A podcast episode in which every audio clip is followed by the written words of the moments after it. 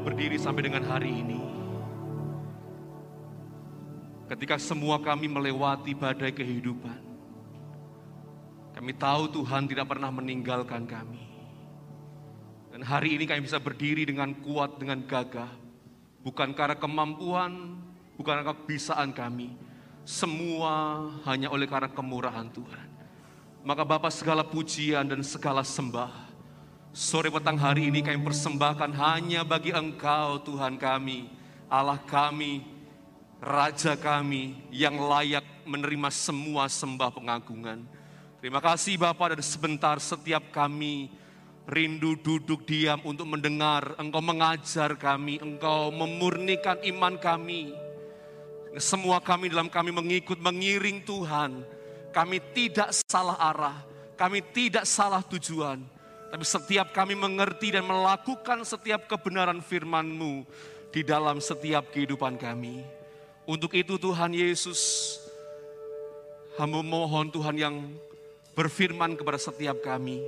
Sehingga semua kami teman-teman PRBK di gereja Tuhan tempat ini tidak sedang mendengar khotbahnya seorang manusia.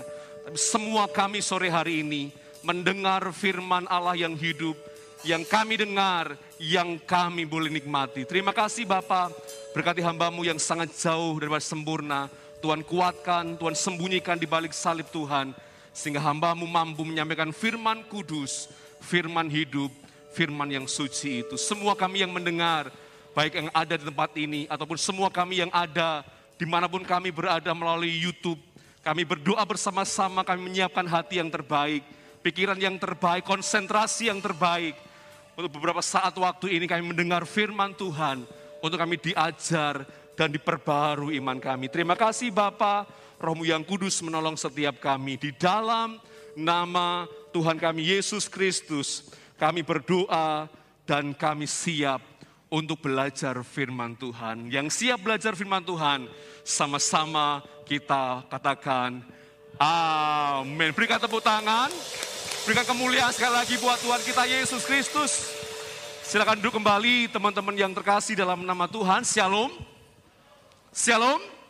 Shalom anak muda. Ya puji nama Tuhan teman-teman yang terkasih. Saya mengucapkan terima kasih kepada Brother Ko Alwi dan juga teman-teman pengurus PRBK di Gereja Isa Almasih Jemaat Pringgading yang sore hari ini memberikan kesempatan istimewa untuk saya kembali kedua kalinya di state ini.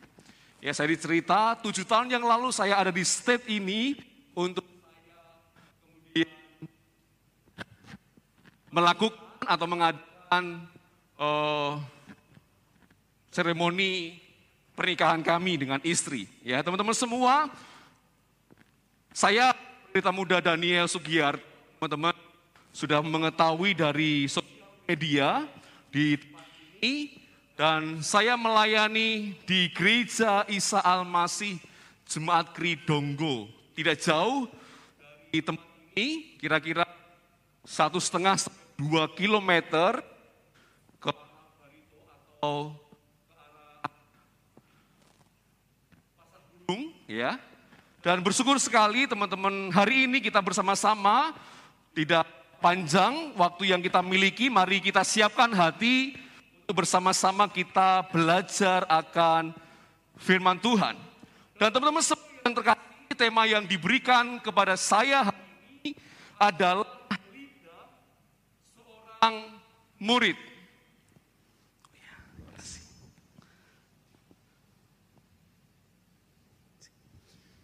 Tema yang diberikan kepada saya hari ini adalah lidah seorang murid.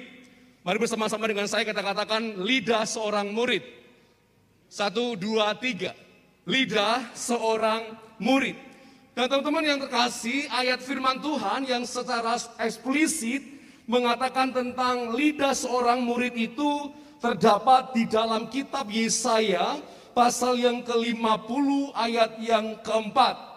Mari bersama-sama dengan saya teman-teman kita buka di dalam Yesaya pasal yang ke-50 bagian ayat yang keempat nanti kita akan baca bersama-sama. Yesaya pasal yang ke-50 ayat yang keempat Bunyi firman Tuhan berkata, Tuhan Allah telah memberikan kepadaku lidah seorang murid. Supaya dengan perkataan aku dapat memberikan semangat yang baru kepada orang yang letih lesu. Setiap pagi ia mempertajam pendengaranku untuk mendengar seperti seorang murid. Teman-teman yang terkasih dalam nama Tuhan, kenyataan hidup kita yang hari-hari ini kita alami, kita lalui bersama-sama di dalam pandemi COVID-19 secara global ini, sebagian orang mengatakan semua ini terjadi karena Tuhan sedang mengingatkan manusia. Tuhan sedang memperingatkan manusia akan kesombongan kita. Yang ilahi atau Tuhan itu sedang memperingatkan kita tentang kesombongan kita. Bagaimana kita semua tahu semua kemajuan teknologi, semua kemajuan teknologi yang dikembangkan, diciptakan oleh manusia, itu membuat manusia merasa superior. Manusia merasa mampu untuk mengatasi, melewati setiap tantangan. Teknologi yang dikembangkan merasa cukup, dirasa cukup bahkan lebih untuk mengatasi setiap persoalan. Tapi teman-teman semua, kita semua tahu teknologi, kemajuan yang dikembangkan oleh manusia dibikin kalang kabut akan pandemi pandemi global ini.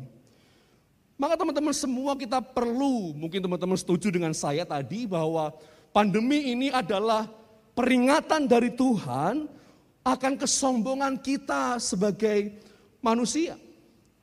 Atau kalau kalau kita tarik dalam dunia kekristenan, dunia gereja, pandemi ini kemudian mengingatkan kita, mengingatkan gereja akan arah dan fokus pelayanan kita bersama-sama. Teman-teman, kalau kita melihat dulu sebelum pandemi ini terjadi, semua gereja kalau nggak semua, beberapa gereja kemudian menitik beratkan pelayanannya kepada hal-hal yang spektakuler.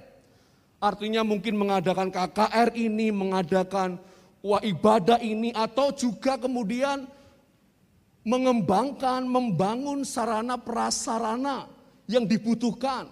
Membangun gedung gereja yang mewah, melengkapi dengan fasilitas yang wahid. Tetapi teman-teman semua yang terkasih ini semua kemudian menyadarkan gereja, pandemi ini menyadarkan gereja bahkan bahwa seharusnya fokus pelayanan itu adalah bukan tentang hal-hal yang kelihatan, bukan tentang sarana prasarana yang harus dikembangkan sedemikian mewah, tetapi pelayanan kekristenan itu seperti tema di gereja Tuhan di Pringgading ini adalah tentang discipleship pelayanan pemuridan, penjangkauan jiwa-jiwa untuk Tuhan. Teman-teman, ini semua yang seharusnya menjadi hal yang bersama-sama kita harus renungkan. Dan teman-teman semua ini juga terjadi bukan hanya di era ini saja. Tetapi ribuan tahun yang lalu di masa-masa bangsa Israel menjadi bangsa yang Tuhan kasihi luar biasa juga terjadi. Kita semua tahu dan paham betapa sejarah Israel itu berulang dan berulang. Artinya bahwa bangsa Israel itu sering menjadi bangsa yang tegar tengku, bangsa yang mengulangi kesalahan demi kesalahan, bangsa yang sombong, bangsa yang merasa kuat sehingga oleh karena kesombongan dan dosa-dosa yang dialami, yang dilakukan oleh bangsa Israel. Maka kemudian Tuhan memperingatkan mereka untuk mereka mengakui bahwa Tuhan yang besar itu hanya Tuhan Allah Abraham, Ishak, dan Yakub. Teman-teman semua yang terkasih sehingga keadaan ini, keadaan zaman sekarang dan juga keadaan ribuan tahun yang lalu yang dialami oleh bangsa Israel itu membuat banyak orang menjadi letih lesu. Membuat banyak orang menjadi putus harapan. Teman-teman semua, mungkin semua kita di tempat ini ataupun yang di rumah mengalami dampak dari pandemi yang bersama-sama kita lalui sekarang ini. Mungkin beberapa teman yang masih sekolah, mungkin semua kita terdampak yang bekerja, mungkin pekerjaannya terdampak, ataupun mungkin ada yang kehilangan anggota keluarganya karena pandemi ini. Sehingga banyak orang menjadi letih lesu, berputus pengharapan, bahkan hampir-hampir menyerah. Dan teman-teman semua berita baiknya yang kita dengar hari ini adalah Tuhan Allah kita panggil engkau dan saya untuk memberitakan kabar sukacita. Tuhan pilih engkau dan saya untuk memberi semangat kepada banyak orang. Karena di sekeliling kita ada banyak orang yang karena pandemi ini teman-teman semua. Kita semua belajar dari sejarah 1918 ketika flu Spanyol melanda Eropa. Ada sekitar 50 juta lebih orang yang kemudian kehilangan nyawanya gara-gara pandemi flu Spanyol itu Dampaknya adalah banyak orang kemudian meninggalkan gereja. Di Eropa ada banyak orang kemudian meragukan keberadaan Tuhan yang Maha Kuasa. Dan ini juga mungkin terjadi hari-hari ini teman-teman sekalian. Ada banyak orang karena pandemi, karena kegagalan, karena putus asa, kemudian menjadi orang-orang yang kemudian konsep tentang Tuhan kemudian mengalami keterpurukan. Konsep tentang Tuhan mereka mengalami kemunduran. Mereka enggan kemudian gak usah Tuhan-Tuhanan. Gak usahlah berbicara masalah ke gereja dan sebagainya. Maka teman-teman semua yang terkasih, saya bersyukur hari ini kita kemudian ada di tempat ini karena saudara dan saya Tuhan panggil, Tuhan pilih seperti Tuhan panggil dan Tuhan pilih, Tuhan utus Nabi Yesaya untuk waktu itu mengabarkan kabar pengharapan, mengabarkan kabar sukacita bahwa di tengah-tengah tantangan, di tengah-tengah problem hidup yang mereka hadapi, ada pengharapan yang Tuhan berikan kepada mereka. Teman-teman yang terkasih dalam nama Tuhan, tetapi pertanyaannya, kalau konteksnya adalah memberi semangat kepada orang yang letih lesu, atau mungkin menghibur mereka yang uh, kecewa, menghibur mereka yang mungkin sedang sedih dan sebagainya. Kenapa dalam ayat yang kita baca tadi kok mengatakan bahwa Tuhan memberikan kepadaku lidah seorang murid? Bukankah lebih tepat, lebih pas kalau Tuhan memberikan kepada Yesaya itu adalah lidah seorang motivator. Bukankah lebih pas bagi orang-orang yang sedih, bagi orang-orang yang berputus harapan waktu itu, memberikan kepada Yesaya itu adalah lidah seorang stand up komedi. Ketika tampil di depan lucu gitu ya, orang yang sedih, orang yang lagi putus pengharapan, Lihat yang lucu-lucu tertawa sehingga kemudian sejenak bebannya kemudian hilang. Tetapi firman Tuhan mengatakan bahwa Tuhan memberikan kepada Yesaya yaitu lidah seorang murid. Why? Kenapa ini yang Tuhan katakan teman-teman? Apa yang saya renungkan ini yang saya mau bagikan kepada teman-teman semua. Analogi murid itu selalu berhubungan dengan guru. Teman-teman semua ada murid, ada guru. Tidak mungkin ada murid, tidak ada guru. Seorang disebut murid karena dia punya guru. Seseorang disebut guru karena dia punya murid. Itu analogi yang tidak bisa dipisahkan. Maka dalam analogi hubungan murid dan guru ini teman-teman, kenapa Tuhan memberikan kepada Yesaya adalah lidah seorang murid karena seorang murid itu harus mempunyai kedekatan dengan guru. Seorang murid itu harus memiliki kedekatan dengan guru.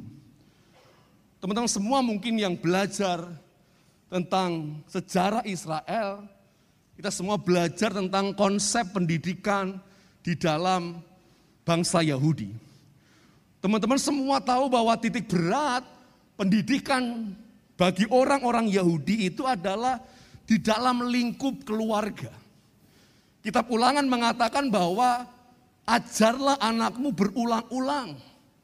Ketika engkau berdiri, ketika engkau duduk, kalau engkau berbaring, di mana pun engkau berada, Tuhan mengatakan jadilah orang tua, orang tua sebagai guru yang mengajarkan perintah Tuhan, hukum Tuhan kepada anak-anak.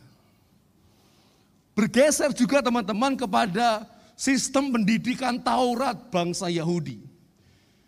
Ketika saya menyiapkan ini, saya menemukan literatur yang mengatakan bahwa dulu di sebuah tempat, ya, di sinagog ataupun di beberapa tempat lain, ada seorang rabi yang ada di sebuah ruangan dan ruangan itu di bagian depan ada sebuah mim, uh, bukan mimbar ya, sebuah panggung gitu ya agak tinggi sedikit, dan di sana ada sebuah meja pendek, kemudian rabi itu akan duduk bersila di belakang meja itu. Dan di sana ruangan itu nggak ada kursi meja seperti sistem pendidikan sekarang ini. Murid-muridnya pada waktu itu datang mendekati sang rabi duduk dekat dengan seorang rabi mendengarkan pengajaran.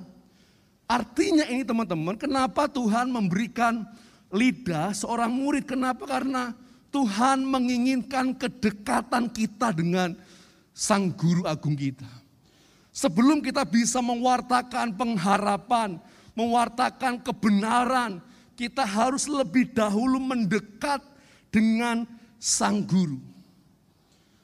Dan praktisi-praktisi pendidikan tahu salah satu faktor keberhasilan dalam dunia pendidikan itu adalah terjalinnya hubungan yang dekat antara guru dengan muridnya.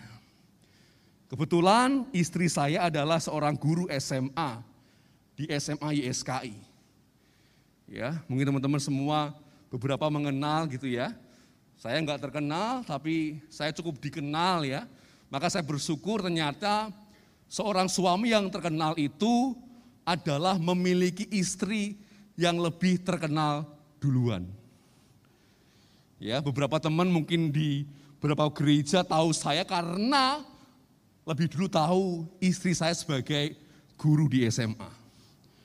Dan ketika kami sharing, ketika mau tidur gitu ya, salah satu faktor yang membuat kemudian pendidikan itu berlangsung dengan baik apa yang disampaikan guru itu kemudian mendarat kepada murid dengan baik adalah faktor kedekatan. Ketika guru menjalin hubungan yang dekat dengan murid dan sebaliknya murid menjalin hubungan yang dekat dengan guru maka apa yang dimau, apa yang diajarkan oleh guru itu akan tersampaikan. Dan ini juga teman-teman semua kita membaca konteks Yesaya pasal yang ke-44 sampai dengan pasal 55 itu adalah berbicara tentang nubuat mesianik yang akan muncul atau lahirnya sang Mesias. Dan teman-teman semua tahu bagaimana Tuhan Yesus itu memiliki sebuah kedekatan dengan Bapaknya. Sebelum Tuhan Yesus mengajar kepada murid-muridnya, lebih dulu dia adalah pribadi yang sangat dekat dengan Bapaknya. Kita semua tahu dalam Yesaya Yohanes maaf, dalam Yohanes 10 ayat 30 berkata bahwa antara Bapa dan aku adalah satu. Artinya kenapa Tuhan memberikan kepada kita lidah seorang murid, bukan lidah seorang motivator, karena di dalam hubungan murid dengan guru itu harus ada kedekatan yang begitu luar biasa. Yang kedua teman-teman, yang kedua, antara analogi tentang analogi guru dengan murid itu ada yang namanya ketundukan. Yang pertama adalah kedekatan, yang kedua adalah ketundukan. Seorang murid itu harus tunduk kepada guru. Seorang murid itu mau tidak mau harus mengikuti aturan-aturan yang ditetapkan oleh guru dengan sekolah yang ada di situ. Tidak boleh seorang murid itu kemudian ngeyel, kemudian mencoba untuk mengubah dari peraturan atau hukum-hukum itu. Dan ini juga ya kenapa Tuhan itu memberikan kepada kita adalah lidah seorang murid. Supaya kehidupan kita ada ketundukan, ada submission di dalam kehidupan kita. Ini yang dialami oleh Yesaya. Dia pribadi yang menundukkan diri kepada apa yang Tuhan mau. Dan ini juga teman-teman yang terkasih dalam nama Tuhan, yang juga terjadi di dalam diri Tuhan Yesus. Ini adalah nubuat sekali lagi kitab Yesaya khususnya bagian ini adalah nubuat mesianik tentang lahirnya Tuhan Yesus, sang penyelamat, sang juru selamat akan kehidupan manusia. Bagaimana kita semua tahu submission daripada Tuhan Yesus kepada Bapaknya di surga. Bahkan Alkitab mengatakan bahwa dia taat dan tunduk sampai dengan akhir. Bahkan dia mati di atas kayu salib. Saya percaya karena dia Tuhan, dia punya kuasa untuk mengubah alur cerita dari apa yang dia bawa ke dunia. Tapi saya bersyukur Tuhan kita memilih untuk taat, untuk tunduk kepada Bapa yang di surga supaya ketika dia mengajar, memuridkan murid-muridnya, ada sebuah keteladanan yang diberikan kepada mereka. Kenapa Tuhan memberikan kepada kita lidah seorang murid? Karena engkau dan saya Tuhan rindu ada ketundukan antara kita dengan Tuhan. Kita ini murid, kita ini murid yang harus tunduk kepada sang guru agung kita yaitu Tuhan Yesus. Nah teman-teman semua yang terkasih, berikutnya adalah bagaimana ini terjadi teman-teman. Bagaimana lidah seorang murid itu kemudian terjadi dan terus terjadi dalam kehidupan kita.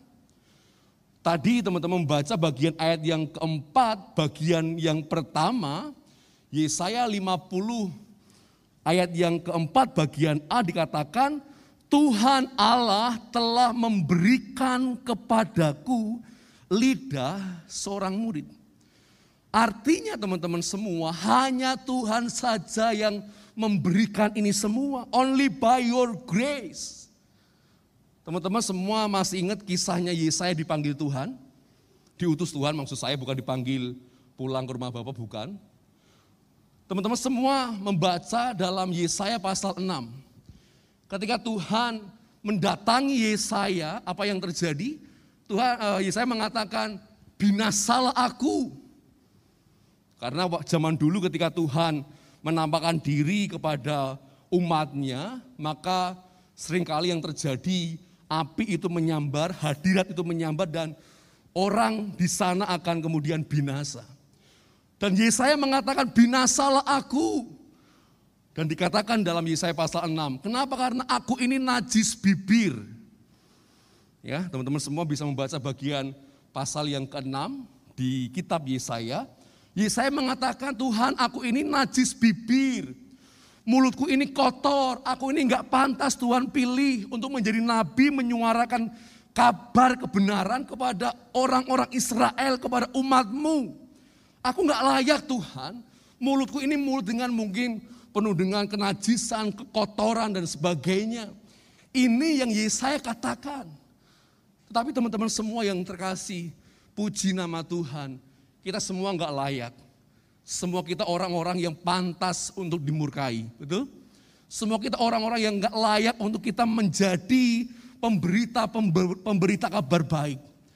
Tetapi puji nama Tuhan kabar baiknya adalah saudara dan saya sekali lagi dipilih Tuhan, dipanggil Tuhan, diutus Tuhan untuk memberitakan kabar pengharapan kepada mereka-mereka yang letih lesu. Semua kita tanpa terkecuali jangan kita kemudian berkata ini kan tugasnya uh, eh, CG leaders gitu ya kalau tempat ini care group gitu ya. Mungkin kita berkata ini tugasnya pembina rohani. Kan ini tugasnya hamba-hamba Tuhan pendeta. No teman-teman semua. Tenaga kita kalau kita hanya berbicara ini hanya tugas pendeta, ini tugasnya hamba Tuhan, ini tugasnya pengurus PRBK terlalu terlalu kecil kekuatan kita. Karena banyak orang yang di luar sana yang sedang membutuhkan semangat yang baru. Yang sedang membutuhkan pengajaran yang benar. Ya teman-teman semua minggu lalu kita semua belajar, saya mengikuti uh, YouTube dari PRBK, di mana kita harus mendengar bukan yang kita inginkan, bukan yang memuaskan telinga kita, tetapi benar-benar real truth, kebenaran yang sejati dan itu semua yang dibutuhkan banyak orang teman-teman. Dan kalau hanya itu tugasnya para pembina, para pendeta, tugas kita atau tenaga kita terlalu kecil. Maka sadarilah teman-teman, semua kita tanpa terkecuali, apa pun masa lalu kita, apa pun keadaan kita, seperti Yesaya yang najis bibir. Tuhan jamah bibirnya, Tuhan jamah hidupnya, dan sekarang Tuhan memberikan lidah seorang murid. Berikutnya teman-teman, yang ini semua bisa terjadi dalam bagian ayat yang keempat, bagian selanjutnya dikatakan, setiap pagi ia mempertajam pendengaranku untuk mendengar seperti seorang murid. Ada sebuah kejadian teman-teman, seorang ibu bingung luar biasa kenapa anaknya yang dua tahun kok masih susah bicara. Ketika kemudian konsultasi dengan dokter, ternyata anak ini susah bicara itu karena ada sumbatan di telinganya. Kemudian singkat cerita, dokter THT membersihkan sumbatan di telinga anak tersebut.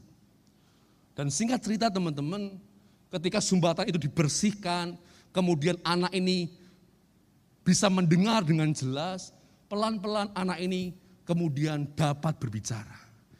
Pelan-pelan anak ini bisa berbicara dengan jelas. Maka teman-teman semua dari pengalaman ini kita semua tahu bahwa sebelum kita bisa berkata-kata seperti seorang murid maka Tuhan mengatakan pertajamlah pendengaranmu akan firman Tuhan. Pertajamlah pendengaranmu akan suara Tuhan. Saya percaya tempat ini adalah anak-anak muda yang senantiasa mencintai firman Tuhan. Ada amin? Saya percaya semua kita di tempat ini meluangkan waktu setiap hari untuk kita mempertajam, memperbesar kapasitas telinga kita untuk mendengar suara Tuhan. Supaya dari apa yang kita dengar itu teman-teman, kita bisa menyampaikan. Apa yang kita dengar itu kita bisa sampaikan kepada banyak orang yang di luar sana yang sedang letih lesu dan berbeban berat.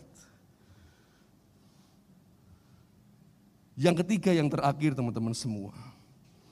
Bagaimana lidah seorang murid ini terus bisa terjadi atas setiap kehidupan kita. Adalah bagian, saya tambahkan bagian ayat yang kelima, Yesaya pasal 50 ayat yang kelima dikatakan, Tuhan Allah telah membuka telingaku dan aku tidak memberontak, tidak berpaling ke belakang. Tuhan Allah telah membuka telingaku dan aku tidak memberontak. Bagaimana lidah seorang murid terus kita miliki setiap hari adalah mari semua kita adalah orang-orang yang taat dan setia melakukan firman Tuhan. Teman-teman saya teringat kepada kejadian beberapa tahun yang lalu ketika saya kuliah di Abdiel, di Ungaran. Wakil gembala teman-teman semua, Bapak Pendeta Petrus Ferry Setia Dharma adalah dosen yang mengampu mata kuliah yang saya ambil. Pak Petrus Ferry Setia Dharma setiap kali mau mengajar di awal perkuliah, perkuliahannya, Beliau selalu mengajak mahasiswa-mahasiswinya untuk membaca Alkitab dan merenungkan. Suatu kali pertama kali kami masuk ke kelas beliau, saya disuruh untuk membaca satu ayat dalam bagian firman Tuhan. Ketika saya berdiri, kemudian saya membaca ayat Alkitab tersebut. Setelah selesai, beliau berkata begini, Wah ini modal yang bagus bagi hamba Tuhan. Suaranya menggelegar. Wah suaranya bagus ini. Suaranya berat gitu ya. Tapi tidak berhenti di situ teman-teman semua. Pak Petrus melanjutkan suara bagus nggak cukup sebagai hamba Tuhan. Keteladanan, ketaatan akan firman Tuhan jauh lebih penting dari sekedar suara bagus. Maka sebelum kita terus menjadi orang-orang yang Tuhan pakai menjadi lidah seorang murid yang memberi semangat yang baru, yang terus memuridkan teman-teman kita yang lain, teman-teman yang terkasih, maka ambillah komitmen untuk taat dan setia akan firman Tuhan. Mari ambil komitmen untuk kita kemudian mentaati firman Tuhan apa pun kondisinya. Apa pun situasi, keadaan yang kita alami, belajarlah untuk setia walaupun itu berat sekali. Karena keteladanan hidup berbicara lebih banyak daripada suara verbal kita. Keteladanan hidup kita berbicara lebih banyak, lebih luas, lebih mengena daripada pembicaraan verbal kita. Maka hari ini teman-teman di dalam bulan discipleship yang bersama-sama kita sedang jalani di tempat ini. Di luar sana ada banyak orang yang sedang mengalami keterpurukan hidup. Mungkin mereka-mereka sedang mengalami lemah iman. Mungkin masalah nggak kunjung selesai. Persoalan tidak kunjung ada jalan keluar. Dan hari ini teman-teman sekalian yang terkasih dalam nama Tuhan. Berita baiknya yang kita dengar hari ini, baik kita semua yang datang ke gereja, ataupun teman-teman yang ada di dalam live streaming YouTube di mana pun kita berada. Semua kita dipanggil oleh Tuhan untuk memiliki lidah seorang murid. Untuk mengabarkan semangat yang baru. Mengabarkan kabar sukacita bagi mereka yang letih lesu dan beban berat. Lebih-lebih teman-teman semua yang terkasih. Tuhan panggil kita, Tuhan pilih kita untuk semua kita menyuarakan suara kebenaran sehingga melalui hidup kita, banyak orang dimuridkan. Banyak orang kemudian diteguhkan imannya. Kekristenan itu bukan berbicara tentang kalau ikut Tuhan, hidupmu pasti enak. Ikut Tuhan itu pasti hidupmu beres, enggak. Tapi teman-teman semua menyuarakan kebenaran bahwa di tengah-tengah masalah yang kita alami sekalipun, Tuhan tetap campur tangan Tuhan tidak pernah meninggalkan kita. Dia pribadi yang senantiasa ada menyertai kita. Maka setiap persoalan kita hadapi dengan baik, dengan kuat, dengan gagah. Sehingga hidup kita sebagai orang-orang Kristen, anak-anak muda di tempat ini. Anak-anak muda yang semakin hari semakin dimuridkan oleh Tuhan. Dan hidup kita juga memuridkan banyak orang. Tuhan Yesus memberkati kita semua. Amin. Kita berdoa sebentar. Bapak Surgawi kami bersyukur hari ini kembali suara firman mengingatkan kepada kami. Hari-hari ini kami mengalami begitu banyak tantangan kehidupan. Pandemi global yang kami alami sering membuat kami diingatkan betapa rapuhnya manusia. Dan di luar sana Tuhan ada banyak orang yang mengalami kelemahan, putus asa, beban berat. Dan terima kasih Bapak, Engkau Tuhan yang begitu mengasihi kami. Tuhan panggil kami, Tuhan pilih kami, Tuhan utus kami untuk menjadi pemberita-pemberita, pembawa-pembawa semangat yang baru. Sehingga melalui hidup kami, ada banyak orang yang dikuatkan. Ada banyak orang yang dimuridkan. Ada banyak orang yang lebih lagi mengenal Tuhan secara pribadi. Dan Tuhan ini kami, umat Tuhan, anak-anak Tuhan, PRBK, Gereja Isa Almasih, Jemaat Prigading. Tuhan yang menolong setiap kami, sehingga semua kami anak-anak muda terus memberi diri kami seperti Tuhan memakai Yesaya. Demikian Tuhan memakai kami untuk mewartakan kabar sukacita, kabar harapan, kabar baik, kabar kebenaran firman Tuhan kepada banyak orang. Terima kasih Tuhan Yesus, Engkau berkati firman-Mu, meteraikan dalam hati kami, hambamu terbatas dalam menyampaikannya. Tapi kami percaya rohmu yang kudus menerangkan kepada setiap kami lebih jauh, lebih dalam. Dan rohmu yang kudus juga memampukan kami menjadi pelaku-pelaku firman Tuhan yang setia. Terima kasih Tuhan Yesus, terima kasih Bapak di dalam nama Tuhan kami Yesus Kristus.